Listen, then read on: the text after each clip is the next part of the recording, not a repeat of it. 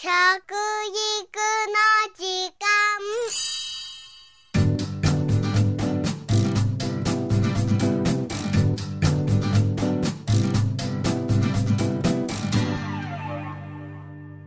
服部幸男です。食育の時間ポッドキャスト。今年の夏は猛暑でしたね。暑さの影響で野菜も値上がりしましたよ。ロシアでは干ばつの被害で小麦の収穫が減りましてついにロシア政府は穀物の輸出を禁止いたしました。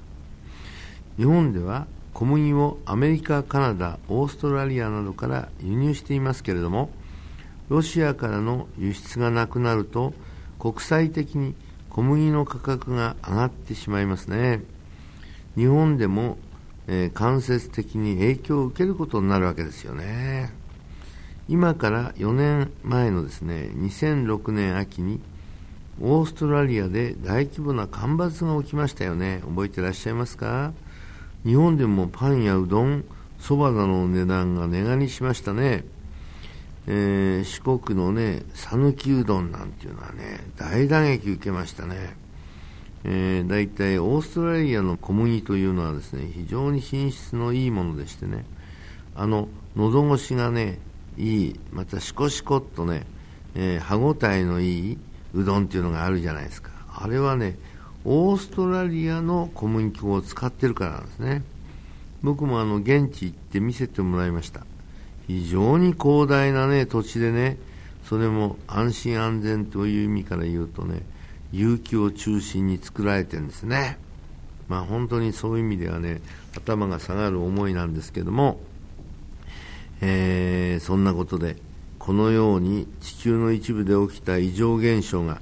世界的な価格変動になって私たちの食卓に直接影響を及ぼすようになっていますね。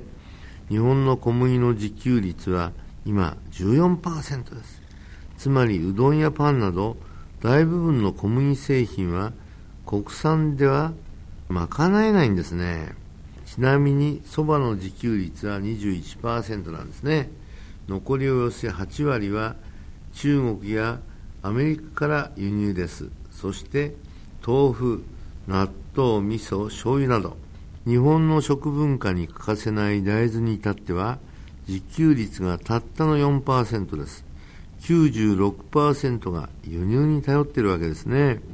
さらにもっと深刻なのが家畜の食べる飼料ですね。日本の畜産物の自給率を見てみましょうね。牛肉が39%、豚肉が53%、鶏肉が67%、そして卵96%、えー、牛乳乳製品69%ところがこれらの国産はほとんど輸入された飼料を食べて育ったものなんですねもし飼料の輸入がストップして国内だけで賄える飼料だけで計算してみると牛肉の自給率は10%しかないんですね。豚肉はたったの5%ですし鶏肉は7%という結果が出ております。つまり輸入の穀物飼料がなくなると、えー、お肉は今の1割に満たない量しか生産できなくなるわけです。だって小麦をどのくらい使うかまたトウモロコシを餌にしている動物を育てるのにどのくらいの量がいるかっていうと1キロの牛肉を作るためには8キロのえー、小麦類とか餌を与えなきゃいけないんですね。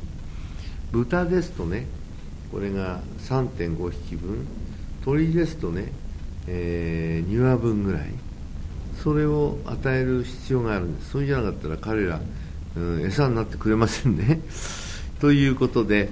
えー、我々は餌というものが身近にもっと感じられるようにね、